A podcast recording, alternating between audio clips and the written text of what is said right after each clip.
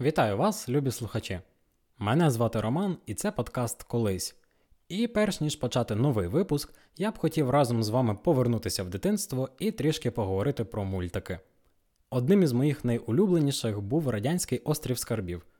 Попрошу мене за це не бити, всі ми були жертвами тотальної русифікації у нашому дитинстві. Отож, це був мультик, де купка піратів бігала туди-сюди у пошуках карти, на якій позначено де ж заховані скарби. І мене це свого часу дуже захоплювало. Я думав, що це так класно, ти собі ходиш, шукаєш скарби на шляху різні пригоди, а потім знаходиш їх і живеш до кінця своїх днів, ні про що не турбуючись. Але що робити, якщо ти знаєш, що скарб десь поруч, але ти все одно не знаходиш його? Вочевидь, це викликає дуже велике розчарування, а моментами починаєш думати, що цих скарбів не існувало в принципі, і всі ці карти це ніщо більше, ніж вигадка. Такого ж типу ситуація виникає в історії про золото одного з наших гетьманів Павла Полуботка. Що ж це за золото таке, ви спитаєте? І хто такий взагалі цей полуботок? Адже пересічному українцю чи українці про нього мало що відомо. Пропоную разом розібратися у цьому.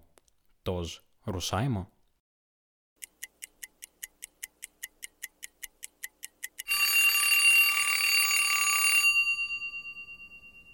Колись давно, приблизно 360 років тому, у сім'ї одного багатого полковника на ім'я Леонтій Полуботок народився син. Його назвали Павлом. Життя тоді було вкрай тяжким. Уявіть, що країна, яка довго билася за свою свободу, тепер розділена навпіл. Найвищі чини цієї держави сваряться між собою, воюють і крадуть. І все це відбувається під акомпанемент постійних нападів сусідніх країн, які, зрештою, і поневолили наші землі на довгі століття, словом, тотальна руїна. Приблизно так можна описати ситуацію у козацькій Україні у другій половині 17 століття. Недаремно цей період так і називають руїною, бо все те, що будувалося так довго упродовж Хмельниччини, тепер тріщало по швах. У цих умовах і зростав наш Павло. З народження він був багатієм, тому певний час він надто не переймався цими проблемами, окрім його батька, який вперто хотів отримати гетьманську булаву. Така ідеальна нагода з'явилася наприкінці 17 століття. Але булаву здобув Іван Мазепа, і тепер полуботки стали ворогами номер один для нового гетьмана. Доходило навіть до того, що старого Леонтія і молодого Павла було заарештовано за звинуваченням у державній зраді, але зовсім скоро їх випустили на волю. Батько Павла згодом помер, і тепер його багатство почало плавно переходити в руки любого синочка Павла. Окрім того, сам Павло почав скуповувати різні родючі землі, села, млини, словом, усе, що могло приносити прибуток.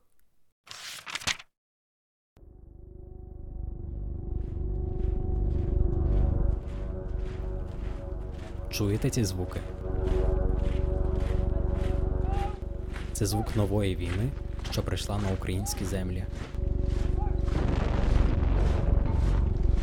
Абсолютно чужа для українців загарбницька північна війна між Московією і Шведами. Їхня сутичка надзвичайно боляче вдарила по нас. Україна стала сировинною базою для руснявого царя, що спонукало тодішнього гетьмана Мазепу перейти на бік шведів та виступити проти політики з боку свого сусіда, адже терпіти таке відверте знущання більше не було сил. Ну а що ж полуботок? Полуботок у цей час перебуває у ситуації, коли треба обирати або ти з гетьманом, або з царем. І просто нічого не зробити не вийде. Ви спитаєте чому? А тому, що шведи наступали на Московію, просуваючись через білоруські та українські землі, а московити тим часом відступали і, по суті, наблизились до місця перебування Павла Полуботка. Проте, якщо ви думаєте, що він намагався прорватися до Мазепи, щоб підтримати його у війні проти царя, то ні. Полуботок, мавши надзвичайно складні відносини з Мазепою та пам'ятаючи той арешт ще у кінці 17 століття, швидше за все навіть не збирався підтримувати бунтівного гетьмана. Тим паче, що з'явився реальний шанс самому поборотися за владу. І тому, коли руснявий цар Петро І видав наказ усім лівобережним полковникам зібратися на раду у Глухові, полуботок туди приїхав найпершим. Але сталося не так, як гадав наш хитрий Павло. Булави він так і не отримав. Начальники Малоруськи зібрали негайно раду, що складалася з козаків, з їхніх начальників, і подали государеві призначених кандидатів, найгідніших людей з найперших полковників своїх Чернігівського Павла Полуботка, Стародубського Івана Скоропадського бути гідними. Государ з них вибрав і призначив гетьмани останнього, людину надійну і заслужену. А про Полуботка сказав: цей хитрий дуже, він може Мазепі уподібнитися. Тому листопада 7 числа на тій раді, що зібралися, загальними голосами того Скоропадського і вибрали. Саме так було описано процес виборів нового гетьмана в одному з козацьких літописів. Мазепа і шведи, зрештою, програли у битві з московитами, і потім вони разом тікали до володінь Османської імперії. Тобто Полуботок не прогадав з вибором сторони у цій ситуації і залишився у виграші. Але що відбувається далі? Нашого Павла московити не образили, а натомість запропонували щедру компенсацію за неотриману гетьманську булаву. І тепер усі земельні маєтки, що колись належали Мазепі і його племіннику, переходили у власність полуботка, як було вказано у царському указі, за вірну і сумлінну службу, як у військових діях проти ворога нашого короля шведського, так і засвідчену непохитну до нас вірність. Так до його володінь перейшла частина земель сучасної Сумської області, а згодом його власністю стала частина земель Чернігівщини, що раніше теж належали Мазепі і його побратиму Пилипу Орлику, який став гетьманом у вигнанні. І саме у цей період починається найбільш активна частина життя нашого сьогоднішнього героя. Гроші до полуботка лилися просто морем. Окрім того, він відкрив для себе нове захоплення карти, і це дозволило йому заробити ще більше грошей. Полуботок нажив собі дуже багато всього. Лише в одному сімейному маєтку на Чернігівщині він мав понад 50 ікон, що були оздоблені золотом і сріблом, 19 золотих перснів, що оздоблені коштовними каменями, 6 золотих хрестів, 7 пар золотих і срібних жіночих сережок, кілька великих скринь з одягом, скрині з коштовною зброєю, посудом і всім, що ще можна було купити. Окрім того, у цьому маєтку він мав 54 надруковані книги, переважно латинською та польською мовою, з них три церковні Євангелія, що теж були дуже гарно оздоблені. А ще він особисто упорядкував Кронічку, книгу, у якій розповідалася історія України від середини 15 до початку 18 століття. Але гроші не завжди робили полуботка щасливим. За легендами, що до нас дійшли, час від часу йому снився один і той самий сон.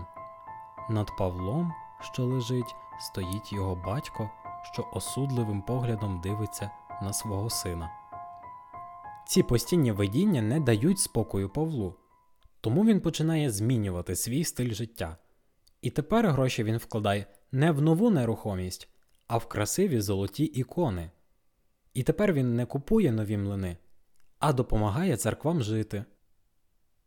Минув деякий час, і Полуботок отримує ще один шанс здобути гетьманську булаву адже помер тодішній гетьман Іван Скоропадський.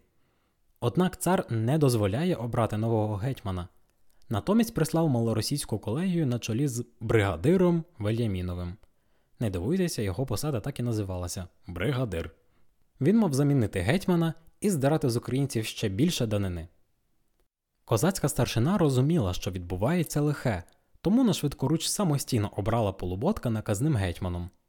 Той, у свою чергу, намагався обмежити діяльність цього бригадира. Зрештою, полуботок разом з деякими представниками козацької старшини вирішили звернутися до царя, аби той дозволив вибрати нового гетьмана. Це прохання було викладене у коломацьких чолобитнях. Полуботок звертався з проханням відновити ті права козацтва, які були задокументовані ще в угоді між Богданом Хмельницьким та тодішнім московським царем. Гетьман-бізнесмен, який до цього думав лише про власне збагачення, починає горою відстоювати споконвічні права козаків. Ця вихідка дуже розлютила царя, тому він наказав усіх заарештувати. А тепер уявіть собі велику кам'яну фортецю, що розташована за тисячі кілометрів від рідного дому.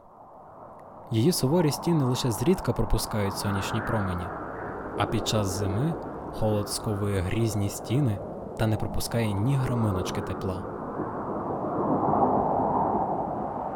Саме такою була Петропавлівська фортеця, що виконувала роль в'язниці. Туди і запроторили Павла Полуботка. Не лише за сміливість попросити дозволу обирати гетьмана, а й тому, що вся гетьманська скарбниця різко кудись зникла. Точно так само, як і зникла велика частина особистого багатства Полуботка. Петру І самому довелося навідатися до українського в'язня, аби дізнатися, куди поділось золото. Але у відповідь російський цар отримав таку відповідь: Не знайдеш мого золота, не потрібне воно мертвим. Павло Полуботок помер від тяжкої недуги незадовго після цих слів. А через місяць помер і сам Петро І. І тепер головне питання цього дня куди зникло золото? Існує версія, що наймолодший син Павла Яків зумів переправити усю гетьманську скарбницю за кордон, а саме в британську Ост-Індську компанію. Інша версія нам говорить про те, що це золото заховане десь тут, в українській землі. Ця історія згодом надовго пішла у небуття, аж поки про неї не згадали на початку ХХ століття за часів Радянського Союзу та на початку 90-х років, коли ми навіть офіційно зверталися до Британії, щоб отримати свій скарб. Адже він, начебто, за заповітом Полуботка, заповідався незалежній Україні.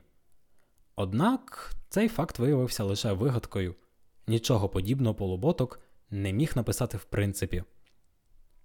Але не це найцікавіше.